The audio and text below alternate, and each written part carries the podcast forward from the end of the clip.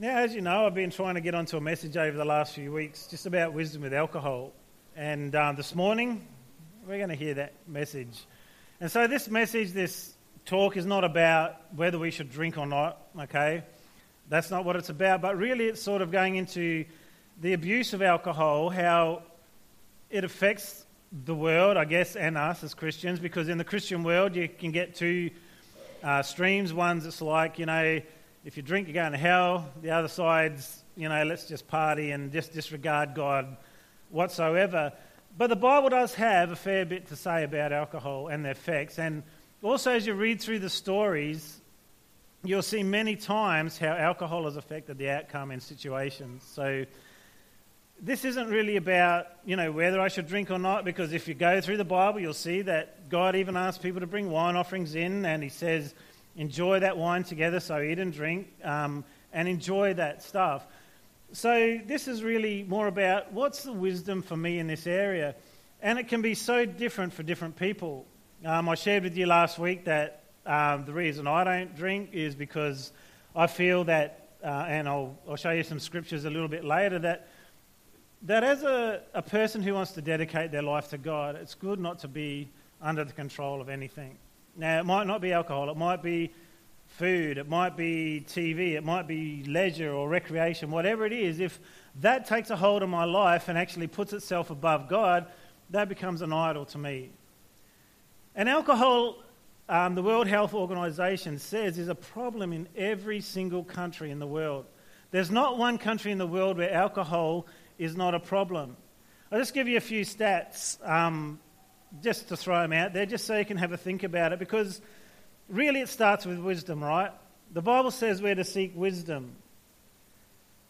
And Proverbs talks about that. It says, above everything else, seek wisdom. Because if you do that, you're going to find the path of life. Okay? And Proverbs 21 says this what, excuse me, wine produces mockers, alcohol leads to brawls. Those led astray by drink cannot be wise. So, just firstly, when we start to think about alcohol and what it does, if we're seeking wisdom, right there it just says, Those who are led away by alcohol cannot be wise. Somehow it affects our brain, and we'll talk a little bit about that, to make us not in the right place for thinking properly. And as a young kid, the church was very guarded against alcohol, making sure that this was something that didn't creep into the church as a problem. It's a little bit different today. Like, I've been to, to functions and I'm like, wow, man, these guys are hitting it. And as the night goes on, you see changes in behavior, the way they think, the way they act, and the way they talk, which really do not bring glory to God. So that's what we're thinking about. Um, and the changes just remind me there's a, there's a guy that, that I know he was. Um, with another man, and he went to the, to the house with this guy, and he went in and he's talking to his wife, and he's going, Darling, just love you so much. Thanks for everything you do for me. Goodbye. See you later. And they hopped in the car, and the other guy's going, Well, I can't believe it. Is that how you always treat your wife? And he goes, Yeah, that's it. It's something that's in my heart. I just love her so much. We've decided we're getting together, we're married, and we're going to walk this life together. And I just love her so much. She's just amazing. Well, the other man who normally didn't really treat his wife well goes home and he brings flowers to his wife and she's standing there and, and he brings in the flowers and chocolates and, darling, I just want to let you know that I just really love you. And she just bursts into tears. She's like, burst into tears. And she goes, I can't believe it, she said. The school rang me up. Our kid's been naughty at school. We've got a baby that's been crying all day because it's sick. I haven't got around to any of the housework, and then you come home drunk.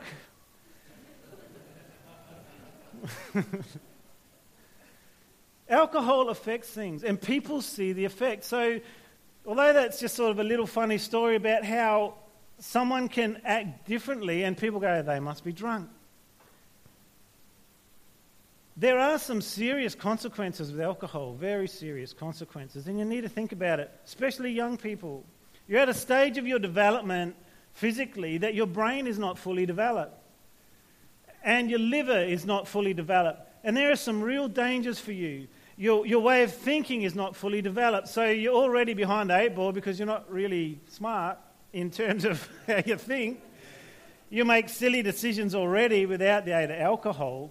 And so you've got to think about this. Let's, let's have a look at some of the health effects just of alcohol. Alcohol is responsible for seven different types of cancer that people can get. It's a depressant. So, what does that mean? It slows down your brain function and it affects the neurotransmitters. And by doing that, it stops you thinking properly. It makes you tunnel minded, is probably what you'd call it, so that you're not really seeing the full picture of life. So, it's a depressant. And it affects, sorry, it also lowers serotonin that helps regulate your moods. Heavy or regular drinkers are more likely to develop depression as anyone else. So it's the heavy is a problem, the regular, hitting it quite often, you're twice as likely to get depression in your life. It decreases inhibition, so it ends up that um, you don't act how you normally act. You might go somewhere and, and um, date rape is one of the big problems. 75% of men involved in date rape have been drinking, 55% of women or young people, it talks about. This is teenage facts. So they made a decision to go and sleep with someone, firstly outside of what God wants for us, because He regards the relationship of marriage and the sexual intimacy be, between a man and wife, because it's a covenant of love between them. But it lowers that inhibition, so what ends up is you can make mistakes more readily. You're not thinking. The Bible's got some great stories about that. In fact, the first time alcohol was ever mentioned was after Noah came out of the ark and he'd planted these vineyards and he got really drunk one night and was naked in his tent. And one of his sons came in and saw him and basically mocked him for being like that, told the other boys they covered him up. Read that story, it's very interesting. And it talks about the uncovering the nakedness. And there's some speculation that the guy actually was sexually abused by him because of the alcohol, allowing him to be in a vulnerable position. Lot, we know the story of Lot, many of us, um, but Sodom and Gomorrah, they were places of sexual sin, they were destroyed by God. And Lot's two daughters ran away with him to this mountain place, and they were like, There's no guys around. I'll tell you what, let's get our dad drunk and have sex with him. So they did. Both of them did it two nights in a row. The dad didn't even know what was going on. And alcohol can actually stop the, the memory of your brain. I don't know if you've ever heard stories of people that were like, you know, I can't even remember what I did last night. And it's true. That's not brain damage. You can get that from the continuous drinking. But what happens is it slows down your thinking so much that your memory is affected. Does that sound dangerous? Does that sound like you're opening yourself up to harm? Does it sound like you're opening yourself up to other influence apart from God? I think it does. If you drink alcohol, you're seven and a half times more likely to use other illicit drugs. It increases that risk. It's a gateway to those things. And you're much more likely to suffer from mental health problems. And I mentioned a few other things last week about the, the effects that alcohol can have. So we need to understand that it's not a benign substance, it's something that can affect people in a really bad way. And so, as Christians, what do we do? It means that we have to be wise and we have to think carefully about what we do. Okay?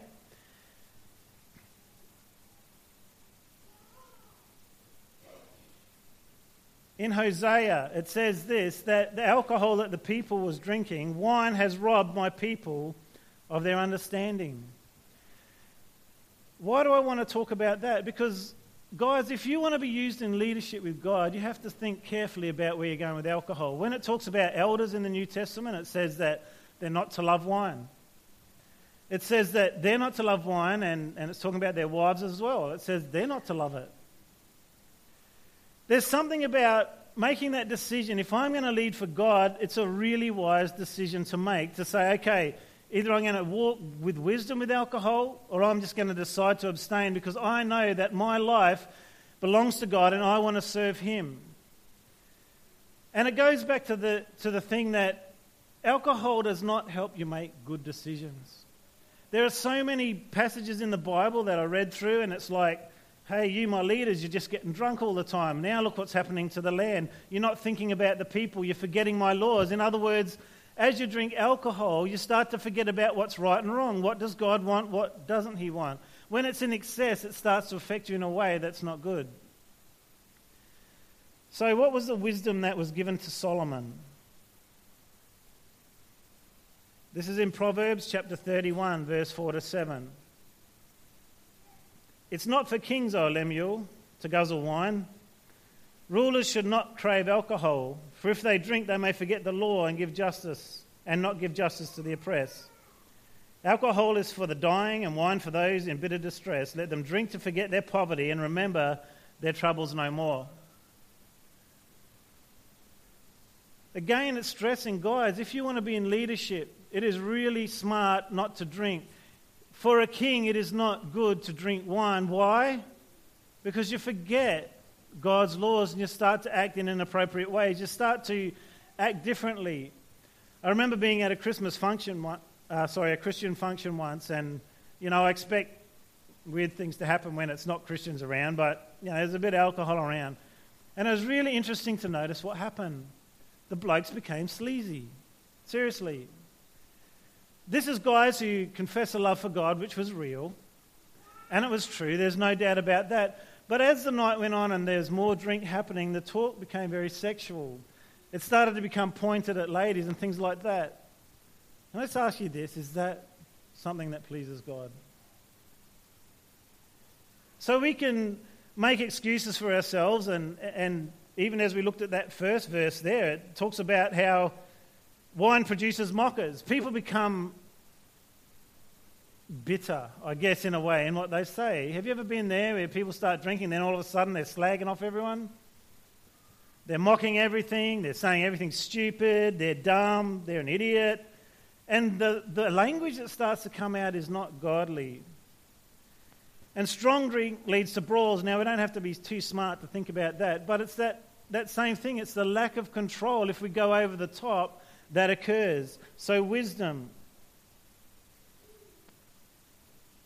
Let's read some more of Proverbs. Who has anguish?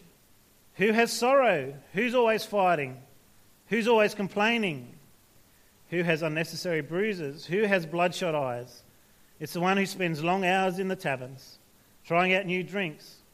Don't gaze at the wine, seeing how red it is, how it sparkles in the cup, how smoothly it goes down. For in the end, it bites like a poisonous snake, it stings like a viper.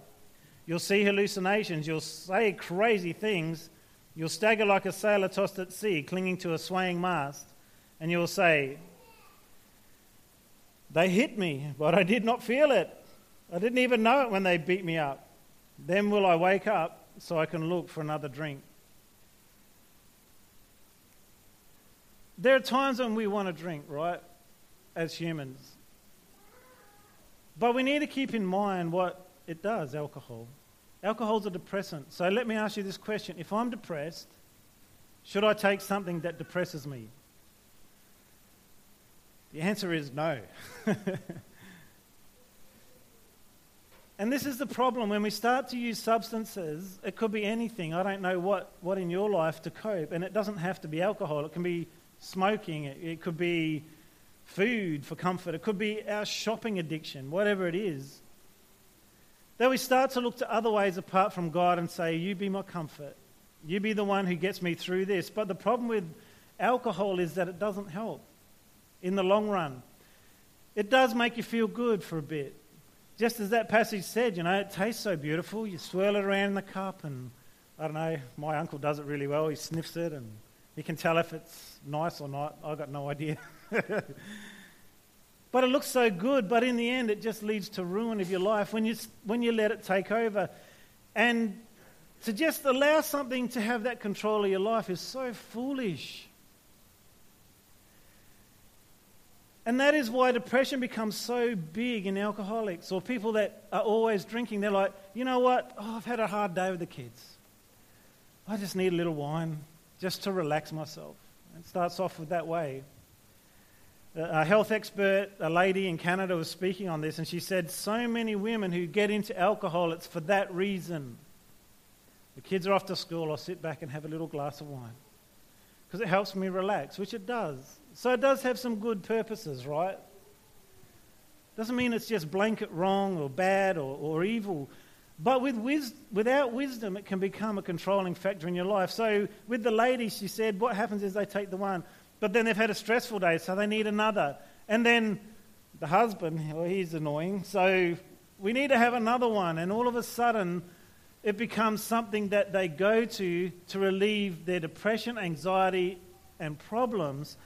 But then, because of the way alcohol affects your brain, it actually makes you focus in on those things that make you depressed, anxious, etc. So it becomes this vicious circle. And, and when they talk about depression with alcohol, it's saying that it doesn't matter if it's because you're depressed you drink, or you drink and then become depressed. It doesn't matter which way around it is, but it's a really big problem with people who drink a lot. They become depressed.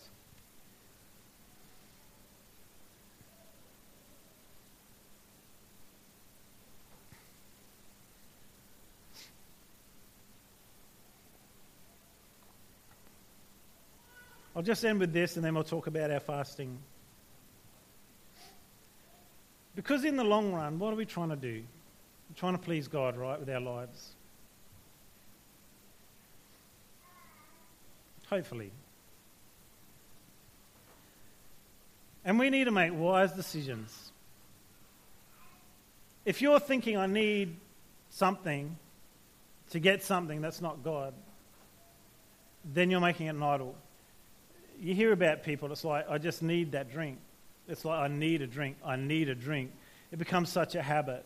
Why? Because I'm depressed, I need a drink. Why? Because my wife's only in the mood if she's drunk. Things like that. And if that's what you need to get your wife in the mood, then you've got bigger problems than that.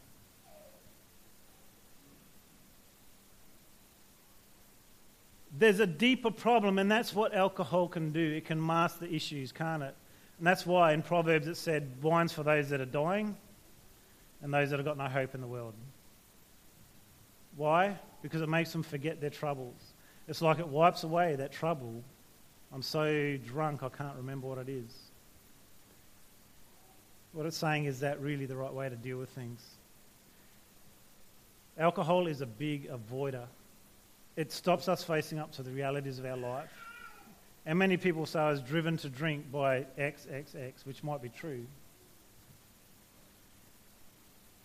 But in the long run, as Christians, we need to make that decision to say, you know what? I have the name of Jesus Christ to break these chains in my life. We need grace from others to understand, you know, hey, I've got a problem, I need help, no matter what area of our life it is. We need grace and we need truth. Just like Jesus Christ, it says he came and he brought grace and truth to the earth through what he did. If he just brought grace, the world would be in a mess because we can just do all as we want. If he just brought truth, it would be like legalistic and judgmental. But he brought them both together. Grace and truth, they kissed each other.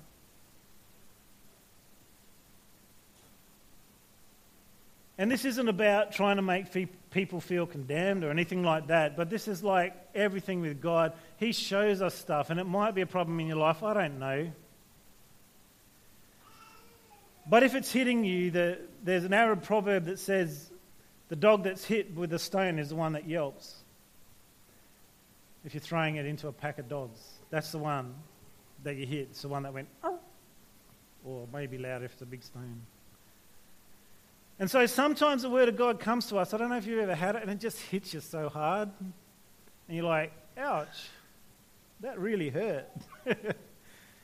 But God's so amazing. His grace and truth come together, and it's like, hey, kid, son, daughter, I'm just wanting you to grow into who you're meant to be as a Christian.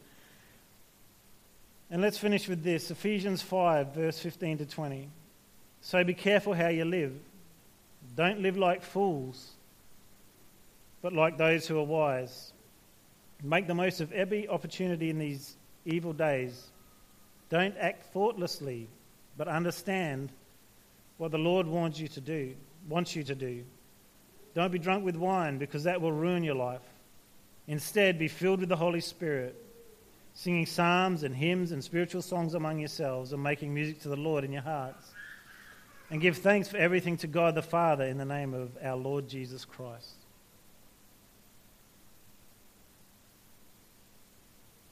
I just love, just love those, those verses.